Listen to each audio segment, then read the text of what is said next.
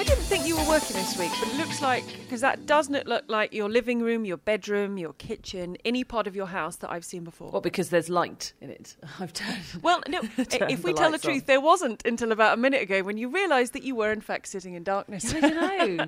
Do I just not like it being bright? I don't think that's Well, a thing. Maybe I'm more suited to across. Victorian times. just candlelight is enough for me. Um, no, yes, no, I'm at work. You're you're correct. I'm at work. I It am, is- okay. But you know what tennis is like. There's tournaments every week. doesn't stop. Doesn't stop. Now, I think a lot of the focus has been on Barcelona because Nadal is playing in Barcelona, but I'm not doing Barcelona. I am doing Belgrade, which has Djokovic. So strong events this week, right? I mean, really strong very turnouts. strong events. Yeah, very strong events when you consider the players that are turning out in the respective. Okay, if I gave you now, just as you mentioned Barcelona, Yes. if I said to you now, actually, I don't know if you've picked him anyway, but you at this moment can change your pick from Nadal to win Roland Garros this year. Would you take it now? This is that he's going to play quarter final. It's going to be against Cameron Norrie, but from what you've seen, you could change now, and that's it, or not. Well, absolutely not. That's absolute madness to change now. I'm having a wobble. Having a wobble. Are you not Stop having a- it. Did you not see what happened last time? Everything working against him. Conditions, balls. it was in but- October. It was cold. He had barely won any matches coming in. I no. know, no, but I, I just, I don't know. There's something about the serve that doesn't look right. Is that still his back? Are we obsessed with a back problem that probably is not a back problem anymore? And He's he initially said, absolutely fine, everyone. I don't, I don't know. I was thinking because I was so convinced after what he did at Roland Garros last year, so convinced that the day it finished, I said he'll win it next year. So convinced Yep. it was astounding, but I just, I just don't know. I just Who's going to beat him, though? Who would beat him? Well, well, Dominic Thiem if if he returns, I mean that's that's an interesting one in itself. But the But- only thing I could see happening is him having to withdraw. Say, say it is a bit of the back thing, which I don't really think is a big deal. But say it was, and it got worse and worse and worse, and he got to like second round of Roland Garros, and he had to withdraw or something like that. That's the only way I can see him not winning this tournament.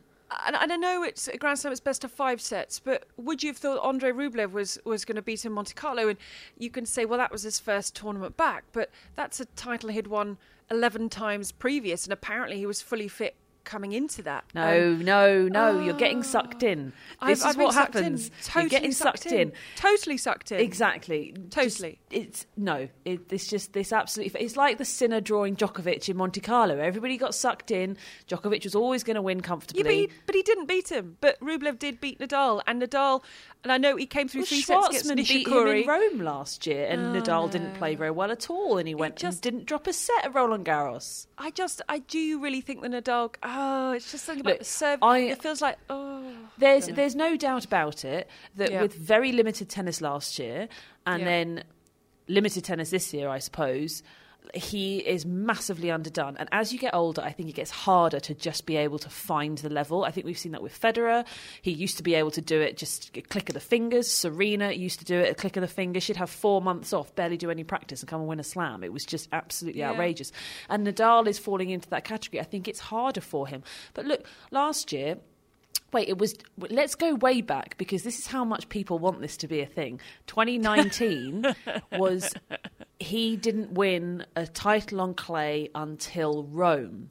And Yeah. everybody was freaking out. He'd made four semi-finals, I believe, at least three. I think it was four. So he was saying, "It's not that bad, guys. Like, okay, I'm not playing brilliantly, and I would have loved to have won a title, but like, I'm not crashing out first round here."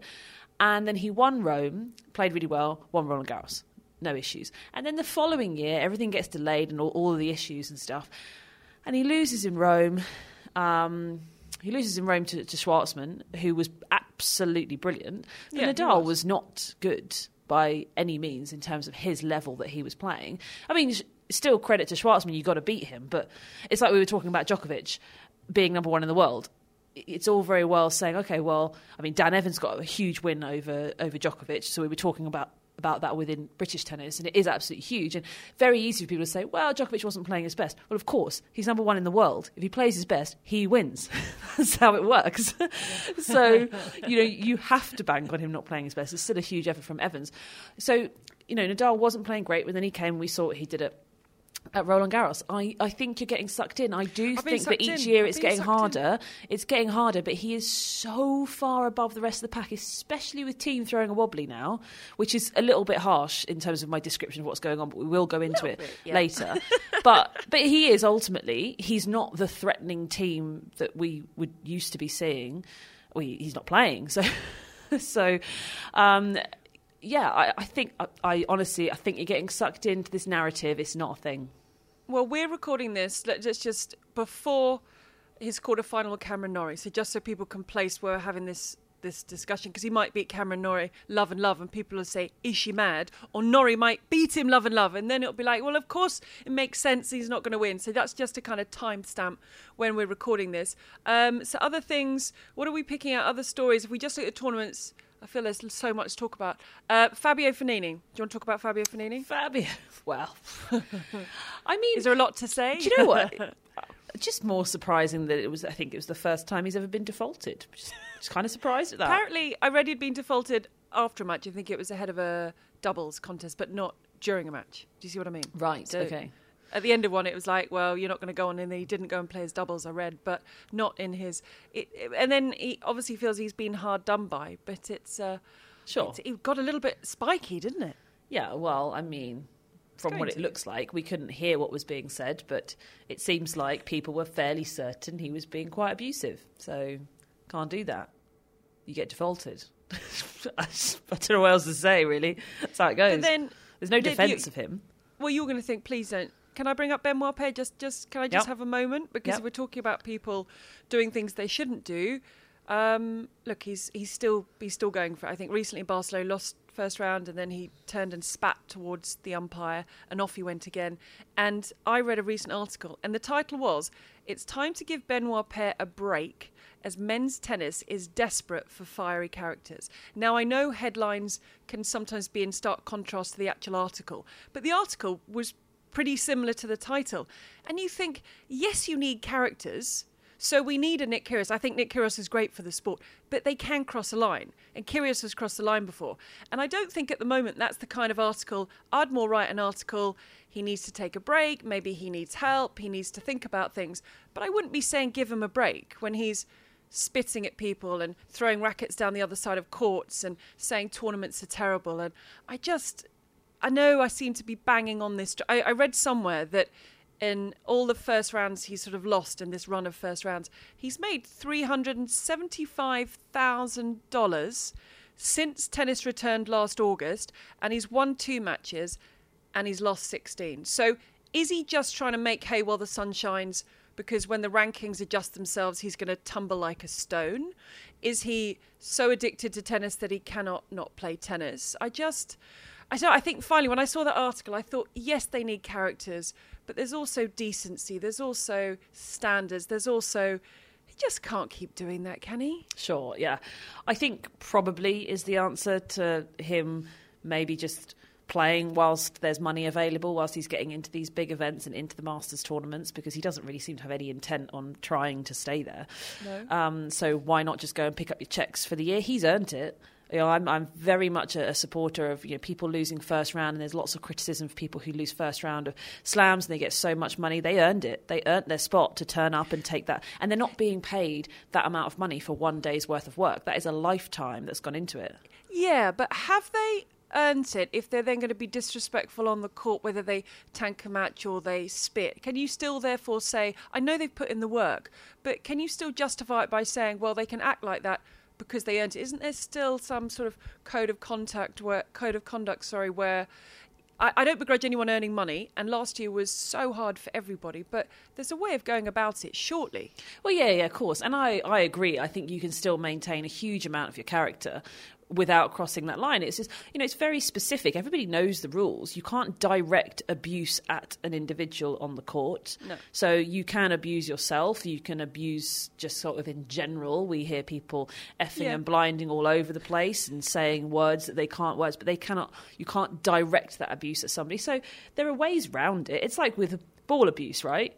You know, if you tee it out, you're going to get a, a warning. But if you slam it into the ground, it's fine that everybody knows that if you literally pick up a ball and you slam it right into the ground in front of you, you've got no risk of hitting anyone and you're not going to get a warning for it. The ball's going to stay in the court. You've got some anger out.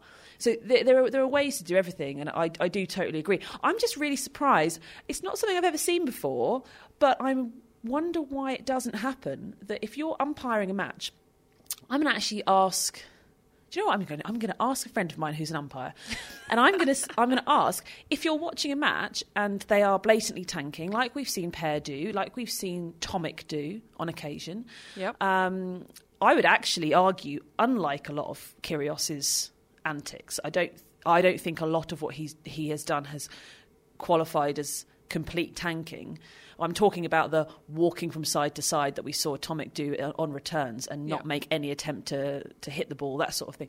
I just don't know why the umpires can't just default and just say, lack of effort, you know, warning, Tomic, lack of effort, and then you go second warning, and then it's it's default. Just the same as sort of racket abuse. If you don't try for a point and you clearly don't run for a ball, you know, it's one thing, you know, we can sort of see they're not putting in their best efforts. But another thing where they are completely disrespecting the game and the competition and the fans that are watching, if there are fans, and even if there aren't fans in the stadium, there are fans watching at home who pay for subscriptions to watch tennis and want to yeah. want to watch these matches. So I think, yeah, I, I, just wonder why it can't just be like that. It just makes total sense to me. I kind of thought that it was like that. I was always under the impression that if I gave lack of best efforts, that I would get a code violation for it. But I, I guess not. It's a. I think it'd be a very brave thing to do. Not that that should stop it happening. Can B, you imagine the argument? Oh. Can but, you imagine? But that's the thing because then your Paire or your Tomic would go over and say, "But I was. How can you prove?" That I wasn't trying, even though everybody and his dog and his cat can see that this person is not trying. But they argue the everything. They'll argue if if you say that they, like Fabio's arguing that he was abusive, he's saying he wasn't. Yeah, well, yeah. it's an objective call. They're the officials and they're there to make the rules. Don't flirt with the line, and you won't ever end up on the wrong side of it, and it's fine. I guess if it's verbally though, if it's abusive, if if someone heard it, if the chair umpire heard it or someone else heard it, you can prove you were verbally abusive, you'd be defaulted. But lack of effort, as much as we can, so they can say, "Oh, I, I don't know, I was cramping a bit, or I was feeling a bit of a, I don't know." Yeah, but then you get your warnings. You get a warning for lack of effort, lack of best effort, yeah. and then you get a second warning, which will be a point penalty. And then you can get a game penalty. And then I think, similarly to abusive stuff, if they deem it to be uh, a major offence, then it's just a straight default. Oh, as you say, I'd love to see the argument when that was handed down. But look, I, I love characters in the game. I'm, I'm, a big fan of Nick Kyrgios, but I just, I, th- I, just think, I think there's a line, and and that article just riled me a little bit because I think, you know, it's time to give Benoit Paire a break. I think he needs a break. I'm not sure I. Are you saying an enforced break? Yeah, I'm not sure. I'm not sure I not can giving him a break, is it? It's banning him. No, but no, I don't want to ban him. But I, I think, like, I don't think we need to give him a break from spitting at people and making his comments and throwing his racket. But I think he needs a break in the sense he, and I believe he's pulled out of Estoril. But I think he just needs to step away. I'm like a broken record for a little bit, get his love back, wait till the crowds can go back into the stadiums, and and back he comes. At the same time, I don't want to begrudge someone earning a living because these are more difficult times than they've ever been. But yeah, I, I, I still on the. I think he needs a little bit of a break, and then he comes back because I don't know. I just don't think it looks good. But then just, what happened in Monte Carlo? I did Benoit Paire's match, and it was just it was fine. He didn't flinch. He just played tennis, and he was actually by the end of it working pretty hard. It was just bizarre. What a weird blip. But then at the end, he does the comments about it's like playing in a cemetery, and it's like playing in all this, and and so for me, I think Monte Carlo was more like if you're coming out with these comments that sound sort of really emotional and really awful, it sounds like you're in a really it's very sort of dark comments. Why are you doing it? If if you've got no love and there's no fans, and it's like playing in a cemetery, then don't do it. I mean, do, you know what? Don't I actually it. give him a bit of a break on that one because I do think that it probably feels like that. It's going to feel empty and dead and cold, and and and that is that is definitely part of it. And to describe it as a cemetery is maybe a little bit harsh, but I can totally understand what he's saying. It's just, uh, as you're saying, everything that goes with it. It's like he's clearly not happy doing it, so then don't. I'm sure there are lots of players who would agree and say, everybody talks about really missing the fans. I think loads Yeah. of players would say, yeah, it feels dead out there, it feels like a cemetery. I don't think that was necessarily a controversial statement. It's just that, well, if you don't want to do it, like, don't. It's Kaley Cuoco for Priceline. Ready to go to your happy place for a happy price? Well, why didn't you say so? Just download the Priceline app right now and save up to 60% on hotels. So, whether it's Cousin Kevin's Kazoo concert in Kansas City, go Kevin, or Becky's Bachelorette Bash in Bermuda, you never have to miss a trip ever again. So, download the Priceline app today. Your savings are waiting. Go to your happy place for a happy price. Go to your happy price, Priceline. Said we're going to talk about it later, but I think this brings us nicely onto onto Dominic Thiem and everything that a he seems to be going through, and he's been he did it was an interview in in Der Standard, wasn't it? That he he was asked some questions and he was very open with his with his answers about basically how life for him has changed and his relationship with tennis hopefully for him and everyone else temporarily changed since he won the US Open. Amazing, isn't it?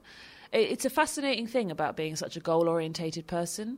And there, you know, it's not just tennis players, it's not just athletes, it's a lot of people in life. The goal is what keeps them going. And it's very interesting as sort of a, a concept as to what happens when you achieve that goal.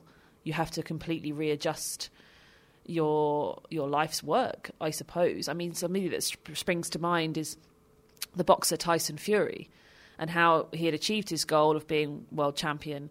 And then he just, I mean, absolutely nosedived and just was, I mean, he put on just so much weight. He got absolutely huge. He was a complete mess. I think he thought about committing suicide or tried to commit suicide or, or something like that. And then um, the only way to get him out of it was to say, well, I'm going to come back and I'm gonna and he he set new goals again. It's the only yeah. way, and and it can be really dangerous. I think for people that if your if your whole, you know. I've always thought that life is sort of a comb. I'm not getting all philosophical about it, but life is sort of a combination of purpose and pleasure. And if you have, you need to have a balance of purpose in your life because if you don't have any purpose in your life, you can feel really lost and you don't really know what you're doing. It's why people have children at a certain age. It's why people do lots of things, um, and you need to have something that you're you're focused on, and and that is where goals come, isn't it? That that that's where goals come out of. But you also need to have the pleasure. Uh, and a lot of people can tip over into having all the purpose and none of the pleasure, and some people go the other way. And and it's just always that fine balance. But yeah, when you're just so locked into that goal and that purpose of life, and it's it's done. What what do you do? And it is also why you sort of look at the top few guys as, as to how well they've negotiated that. I mean, how many how many goals have they achieved? And they've been able to not only come up with another one, because of course there's an obvious another one for Dominic Thiem, which is winning Roland Garros. That it would be a huge next step for him, or, or yeah, any Grand absolutely. Slam. But I think Roland Garros would be. well, know, he said, hasn't he? He said French Open is still the big goal. Yeah, exactly. Um, but you have to really believe it and you have to sort of get back on that treadmill and get back into that sort of driven mindset. And it is not easy to do. It's really really tough to do i think.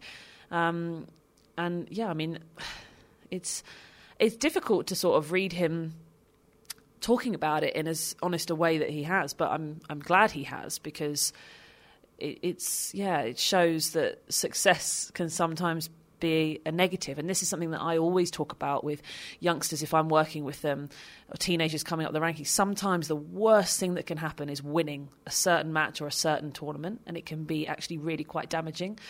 Um, and you just you just don't know. But you also can't control it. You can't get them to deliberately lose. But sometimes, as a coach, you're thinking.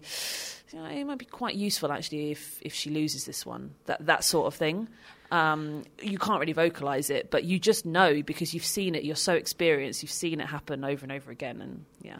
But I was thinking that there's surely no way to properly prepare yourself for what it's going to feel like because you can say I want to be number one, I want to win a Grand Slam, but when it happens, no one can prepare yourself for that moment because no one, whatever they've done, could put themselves in your shoes, how you are. And we know, and I remember I've talked about this before when I've spoke to Gunter Bresnik in the past when he was with Dominic Thiem. He talked about the emotional maturity and at times lack of maturity from Dominic Thiem. He's a very sensitive guy. The, the dealings I've had, I've just been interviewing him pre and post matches and talking a lot about Chelsea. He's a sensitive guy. He we know he's got the Instagram account to save the otters and he's very big on the oceans and all this kind of stuff. And I just, how do you prepare someone for fulfilling their dream? And maybe his ultimate, ultimate, ultimate dream will be Roland Garros, and by then he'll have prepared through winning US Open. But you don't know how you're going to react. You don't know how your life is going to change when you cross that goal finish line. So I sort of wonder how do you how can you and especially i think at 27 i know that's older than some but maybe when you're older flavia pennetta wins wins the us open she's older she's about to retire she has a, a life sort of falling into place she has a life outside of tennis maybe that's how you deal with it. Angelique Kerber was older, but she still had that dip afterwards. Stan Wawrinka had that dip afterwards. Osaka. How, how exactly? How can you prepare someone for what they're going to go through when no one can imagine what you're going to go through because it's so different? I don't think you can really, and I think one of the things, and I, I, I might be entirely making this up when it comes to Dominic Thiem, but it's something that I do see quite regularly as well with with players. Uh, and this is probably relevant to myself, is that when you're so focused on something that you have to make so many choices, uh, people would call them sacrifices, but you have to make so many choices to achieve something as well. It does, as, I was saying, life is this balance of sort of purpose and pleasure, but when you do sort of stop having fun because you don't go out with friends and you you know you don't drink alcohol or you don't especially when you're young like as a teenager or a young 20 something you know you're just busy. You're busy doing this stuff and the rest of it just is not important and it just seems like a waste of time a waste of energy. And actually sometimes when you've been training and you have a day off you're so tired you just you just do want to sit around and play computer games or do something or watch TV and just veg because you're just resting. You're very rarely having time off when you're not knackered. You know, because you've done the training and now you've got time off to rest and recover. But, you know, going on a hike with people or whatever, it's just not really something you want to be doing very much of. And one of the things I think when, um, you know, when you win slams, uh, and it's something that I, I, was talking to some people that work at the WTA dealing with their new Grand Slam champions and how they try and negotiate and help their, their situation is that you're told relentlessly, like, oh, well, just enjoy it. This is the moment, enjoy it. And you actually don't know how to. You've never enjoyed it. You've never enjoyed much because it's all been about winning. Yes, you enjoy the winning because that's that's the moment. But in terms of sort of reveling in it and having fun with it. And, you know, look, it's not like Dominic Thiem would have gone out and got smashed. Like he's just not going to do that because he's I he's can't imagine that. he's bashed that out of himself, hasn't he? But as in like how it can be a really um, it can be a really difficult part. And it was something when I stopped playing tennis, like the amount of amount of times, you know. So my now husband would say to me, um, you know, well, just do something you enjoy, like have fun. I was like, I don't know how to have fun. Like, I don't know how to do it because I did get enjoyment and pleasure from my tennis, but that's now not there anymore. I don't know how to do it in any other sort of situation, and I had to learn that. It took a really long time. You just you you're just not used to, I suppose, being relaxed in those sorts of environments and working out what you do enjoy, like other things that you might enjoy, I suppose. That's amazing. I mean, a quote from this article in, in The Standard was Ever since I can remember, I've had a completely planned life. Every day, every week, every month. I feel better when I know what's going to happen next. And that feeling's gone at the moment. And later he said, I feel a certain emptiness. It's interesting, isn't it, that he's he's been so structured and he's liked he's liked that structure. He likes to know what's going to happen next. And and I think I, I, don't think it's brave. Is it brave? No, I don't think it's brave. But I think it's good that he's taken that step back. I mean, he plans to to come back and is it Madrid or Rome and get himself back and sort of go for Roland Garros. But he's also spoken about that when COVID eases, because he's also been one of those who's really struggled with bubble life, that he might take a break from tennis. Which I, I, I read that thinking that's such a brave thing to do. He's 27. He's got the tennis world at his feet. He's just won a Grand Slam title, but he has he has spoken about stepping away because, as you said, he's talked about having other things to focus in life, his his personal life, other things he's interested in that he just hasn't had time. He hasn't had time, and maybe this will change things for other players coming through. If you see someone who can achieve that step away and then hopefully ultimately come back to it afterwards. Yeah, I, look, I, I'm sure that he'll be okay in the end. You know, he's clearly pretty self aware with what's going on. Um, so that is great. But it does raise concerns as to this is what's happened when he's won a slam and he's clearly not happy and not in a great place and it's very difficult there are very few people that understand that it'd be really interesting um, you know i'm sure he does talk to them but you know somebody like an andy murray i think is quite similar to a dominic thiem of kind of knocking on the door for a while and then breaking through how did he negotiate that i do think that you know talking to nadal or Djokovic or, or, even Federer is sort of a different ball game. As much as they have done incredibly well to negotiate very similar challenges, you know, Nadal winning French Open at 18. I mean, you're just so motivated. Then it, it's, it's just you just win another one. That's just, yeah. how, just how it goes. It's still impressive that they're, they're, still motivated now, but I do think that the Thiem is, is maybe similar to uh, uh, an Andy Murray in recent times. But the concern is is that he really needs to sort of get or find a healthier outlook and balance in life whilst being able to play tennis? Because if this is what happens after winning a slam what's going to happen when he finishes? And we know a lot of players that really really struggle when they finish. I'd say the majority struggle but some really struggle and it takes them years to to really find their feet at all and others you know they just need to sort of orientate themselves in a new world. Um, but yeah i mean so goal orientated uh, maybe he will find the new goal, do what Tyson Fury has done, and find the new goal, get back fit, go for that. But then what happens when you achieve that one? And what happens when it's all over and you can't do it anymore? You know, so that that's the, the slight concern. But it seems like he's pretty self aware and will will navigate it okay. the goal is Roland Garros. It, it seems, you know, he, and he's made that clear. That is still the big goal. So it'd be interesting. Is he going to wait to maybe try and get that before he takes a break? Will it be simply as life opens up? That he does take. So, do you therefore think it's harder for this success to come if you're a bit older because you're you're more aware and, and the journey's been that much longer than if it happens when you're younger and you're just like, yay, this is great. I'm just going to keep going. Yeah, I think so. Because when you're younger, you never think that your best moment is going to be your best moment. You always think something better is going to come. That's true. So, you know, you win a, a Grand Slam at 18 like Nadal, you're pretty sure you're going to win more and it can be sort of surprising i think sometimes where you end up going oh, okay that was my best moment on reflection. And at the time you just thought okay what's next? What's next? Because you just have that mentality you just do keep going. But yeah i do think when you're older you're more aware of well that that could be it. You know i mean it could be for Thiem. I don't think it will be but it, it, it could be. And you, you have that sort of uh, I think it's a bit more difficult. We should say he's also battling a bit of a left knee problem, so there is a physical issue. Does want to return from Madrid. I quite like that he used Dan Evans and Alexander Bublik as examples.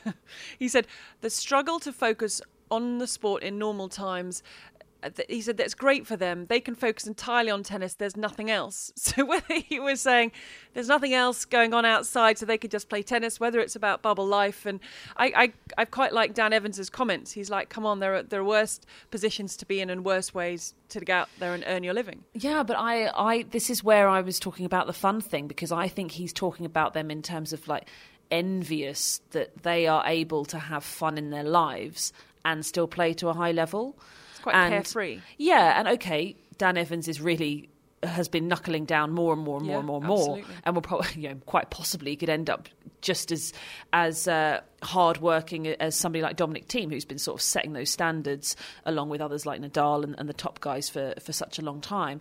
But um, that's why I kind of thought of the fun thing. That's what it seems like he's sort of alluding to that he sort of doesn't know how to do that and he can't quite switch off from being so focused all the time. Whereas Dan Evans and, and, and Bublik are able to produce great performances and then be more relaxed and uh, and that sort of thing. But I would say that part of the reason that Evans is being so much more successful is that he is massively tailoring that side of his his personality yeah. and his life. Um, and I think recognizing that you know he's um, not much older than Thiem, but that you know there's a finite amount of years that he can play, and he's really achieving good stuff. And it's just like, okay, all that can wait. That's absolutely fine. But he has also experienced a lot of it because he's done a lot of it for for many years. And if you become so professional from such a young age. Um, then you just never get to do it, and you do get to the point where you're sort of wishing, and your your twenties of your teenage years have gone, your twenties are going, like somebody like Dominic Thiem, and you haven't used them f- for well you have of course you've achieved so much but it's all about achievement you haven't been able to really enjoy yourself. I'm trying to remember what I achieved in my 20s. Is it? It's a long time ago. I didn't win Hmm. any Grand Slams. I definitely enjoyed myself. So I, Well, I. I ticked that side. I ticked that side of the box and came through university, and was working. But it's it's incredible when you think of what these guys are achieving. I mean, it's it's absolutely astonishing. I should say that my my flights and my PCR test are booked for Paris. It's all organised, all done. I'm sure it's not going to change again. It- I hope it doesn't change again because I when did you book them for? August, these- just to be don't sure. think these tickets are flexible, are they? I don't think so. So I've I've gone for it. The ticket's now booked. The PCR test is booked. As is, I'm not sure if his PCR test is or how he's getting there. Roger Federer. Roger Federer's Roland Garros accreditation is being made up because he has confirmed that I, I I just I just didn't think he was going to play Clay, but he's going to play Geneva, and then he's going to go to Roland Garros. Big news for the tournament. I think they'll be thrilled with that. But how do you think he's going to do? he's never going to do horrendously, is he? He's, he's not going to have he's not going to have an absolute shocker, and he wouldn't be playing on clay if it, if he didn't think that he'd be.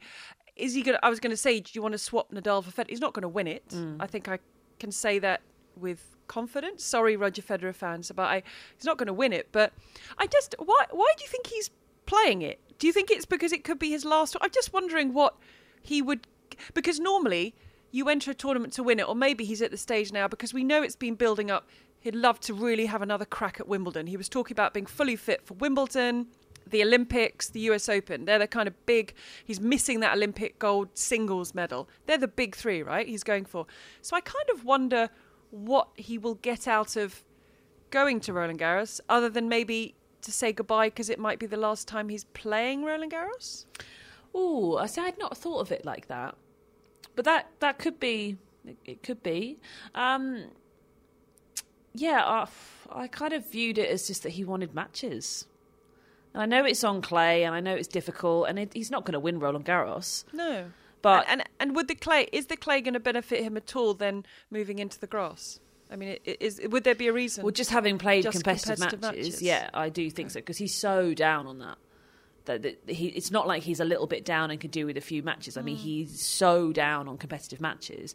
He needs to get out and compete. Yeah. There's nothing like it. And I think he's recognised over the past few years, like I was saying before, it is more difficult nowadays as you get older to just be able to turn it on. Um, and that competitiveness, I think. So I think it will be a, of a massive benefit. Slightly annoying for him that, of course, the grass court season is a week shorter now. Um, but yeah, he'll go and he'll compete, and I think he'll have no expectations at Roland Garros whatsoever. He'll just be wanting to get out, play the matches, test out the knee, and then get on the grass. Good to see Simona Halep is back fit and back playing in the build up to Roland Garros. Um, the Football Super League. How how across were you of the Football Super League that lasted what 48 hours, probably maximum, before it before it completely crumbled? And I saw on social media people saying, "Well, what if they created a tennis Super League?" I mean, that was an absolute disaster from start to finish. Yeah, I think for years to come in uh, in uh, classrooms up and down the country where you're teaching people about PR, that might be the uh, the, the prime example of how not to do it. Absolute shocker. I'd be really interested to hear from our international listeners whether that reached sort of global news. I mean, of course, it's Europe, so I, I recognise Europe would have been very interested in it. But what about our Like the listeners? soccer equivalent of the soccer Super League. Yeah. So what about our football, friends in yeah. the states and uh, and that sort of thing? It'd be be interesting to see because I mean it was pretty major here, wasn't it? I mean it was an absolute. It was just it just it doesn't make any sense to me. I mean you know so much more about football than I do, but I was trying to figure out in my So head. you were at work, weren't you? At work, Yes. so you were watching tennis while the sort of this thing was collapsing. Yeah, yeah, it was all a all a disaster. But yeah, I just didn't. I just, oh, what were they thinking? They, because in my head, I'm like, they must have been thinking something. And then now you're looking at it, going, I can't really see what they were thinking. It, it was about money, wasn't it? It was basically. Well, yeah, but you can't just get away with that. Like there must have been something else, but, but evidently not. I mean, they, they it seemed like they assumed that they could if they announced it as a fait accompli, which it really was. You know, clubs were coming out with statements saying, "We've entered this. This is how it's going." to I mean, everything. It wasn't. We are thinking of doing this. We are in talks. It was. This is what's going to happen. This is how it worked. Have promotion, relegation. There'll be some wild cards. These are the teams that are in it. Congratulations. Off we go.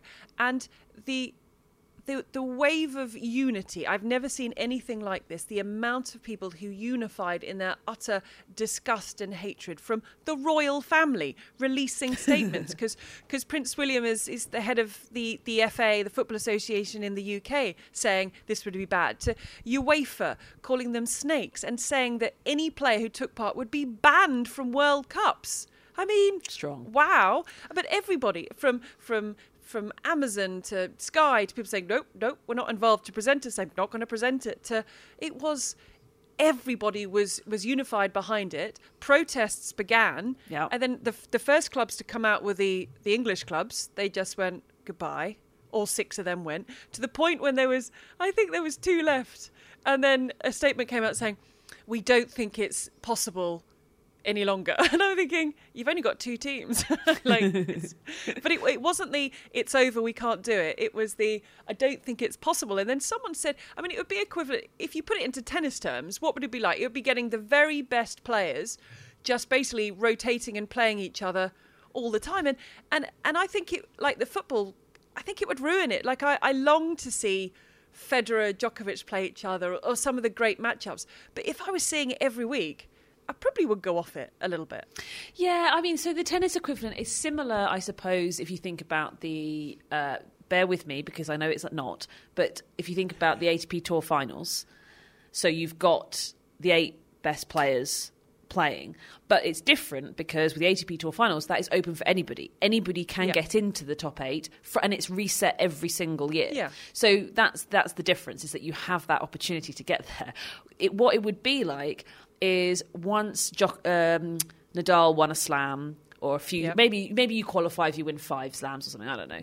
Or maybe it's just that you're the most marketable. That's probably more relevant to the football thing, isn't it? It's just the rich clubs, right? So if you're the most marketable, and so you take Federer and you'll take Djokovic and Murray and Nishikori and Naomi Osaka and Coco Gauff and Serena Williams, and you just say, uh, you're just signed, and every year you're just going to play, just going to keep playing over and over and over again. You're just going to play this tournament, and we'll see who wins.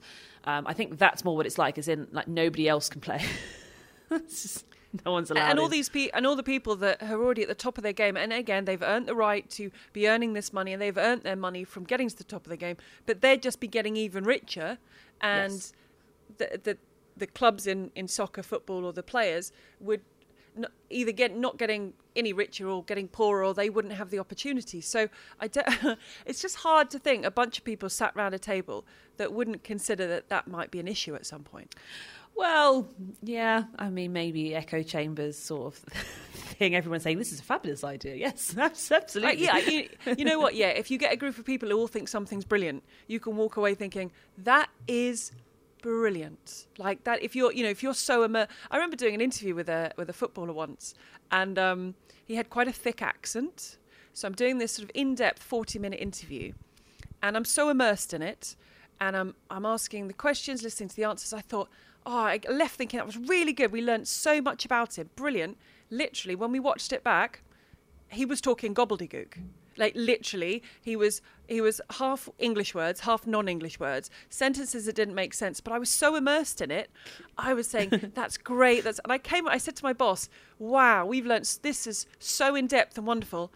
Honestly, it didn't make sense. I was listening. I, I'm thinking, I was thinking we're going to have to put subtitles on this, but then half the sentences they just it, it but again it because I was so immersed in it and you're so maybe that's the case you just get a group of people that are so together on something but it it was Do you know what it's sort of similar to? It, well, maybe it's not. I don't know. But it's interesting to talk about it.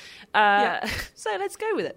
Um, back in the day, uh, Yes. we're talking long time ago, pre open era in tennis, pre closed era, do we refer to that as? maybe not. Um, if you won a slam, you would get a bye to the final. what Did you not know this? No I didn't know this Now I feel like I might be making this up. Uh, yeah, wait, wait. If you in Wimbledon, slam- in Wimbledon, Yeah. if you won Okay. Wimbledon in sort of Yeah. 1910, I'm going Right. to say, Okay. you would you, you're the defending champion, and basically everybody else would play off to be the challenger to play against you. That sort of thing, sort of more like boxing. Sort you know, so you you hold the title, and, and I think that's where defending champion sort of comes from. I did not know that. Again, I love that. there's about a fifty percent chance I'm making Okay. this up. But I thought it's just suddenly jogged something in my memory. I thought that was the case for. Uh, we're talking a long time ago. And I'm they, not saying it's not. I'm. I'm just. I'm. Yeah, but I'm what I would say is that they fact. scrapped it because it's clearly ridiculous. Well, it is ridiculous. it's just and modernising the game. You need to make it open to to everybody. you could win Wimbledon, put your feet up for a year, do whatever you wanted to do, and then rock back, and then get the rewards of. I guess. The, okay, the rewards in 1910 aren't the rewards of 2021, but you could rock back and just rock into the final with everything that goes with being in a final. That yeah, that I I believe I'd love for one of the, one of the listeners or multiple listeners, as it normally ends up being, uh, to, to let me know if I'm horrendously wrong. Uh, if I am, I might uh, re-release this pod with a bit of an edited I, I might chunk just get out. the, the, the more likely version is I'm going to get abuse for not knowing this is the case. No, I don't So, think so. I'm so sure way- that was the thing. I'm so sure we learnt about that. But I mean, we're talking ages This and ages great. and ages ago, Yeah. like pre-Fed, pe- fre- Fed, pre Well, Fred yep. Perry, pre that. Yes, okay. that's what I believe. Oh, wow, okay. I've learnt something. This is good for a Friday. This is good. There you go. Yeah, Thank you. But I mean, it's a ludicrous situation. But anyway, uh, that's the only sort of thing I could maybe link it to with tennis, other than just a stupid round robin of the most marketable tennis players Yeah. just playing against each other the whole time. So you you're are you Belgrading all week now? Week weekend? Is this you? Yeah, it's quarterfinals today. Djokovic Right. is in action. Right. Uh, lots of Serbians in the Serbian tennis is really strong now. Lots of Serbians Yeah. in the draw. Kecmanovic is on as well. Uh, so yeah, I, I, I better better hurry off because they're going to start soon, soon and I'm on the first match. So Oh yeah. Well, I'm on. I've done two school runs this morning. I made the big error of one of my little ones said, "Mummy, can I try?" It's it's called Little Samurai. It's like kickboxing, but for five year olds, right? oh nice. And I said, "That's great." Thought that's he's you know he's really interesting. Wants to go. Great, great, great. His brother doesn't want to go. Fine. Then it dawned on me had to be at school for eight o'clock, eight a.m. with one for kickboxing, only to return home to get the other one to go back to school for school time.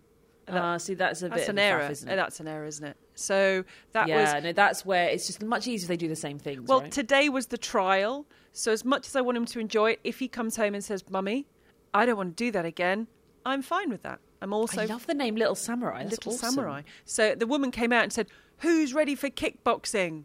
And it's I would say 99% boys. There's one girl. They went yes, and in they went. Yeah. So you know, if he wants to carry on, great. But equally, if he doesn't want to carry on, and I don't have to get up at the crack of dawn, that's also fine. So I'm recovering from that before I go and get them. I'm on mum duty, which is nice for a few days before the clay really sort of hits us with a bang. So Yeah, well, if he doesn't want his spot as a little samurai, I'll, I'll bring baby Rog. I think get him Roger's. I think Roger's a bit too young. I'm just going to say. I think think Roger's a little bit. Can he stand up? He's worth. I don't say.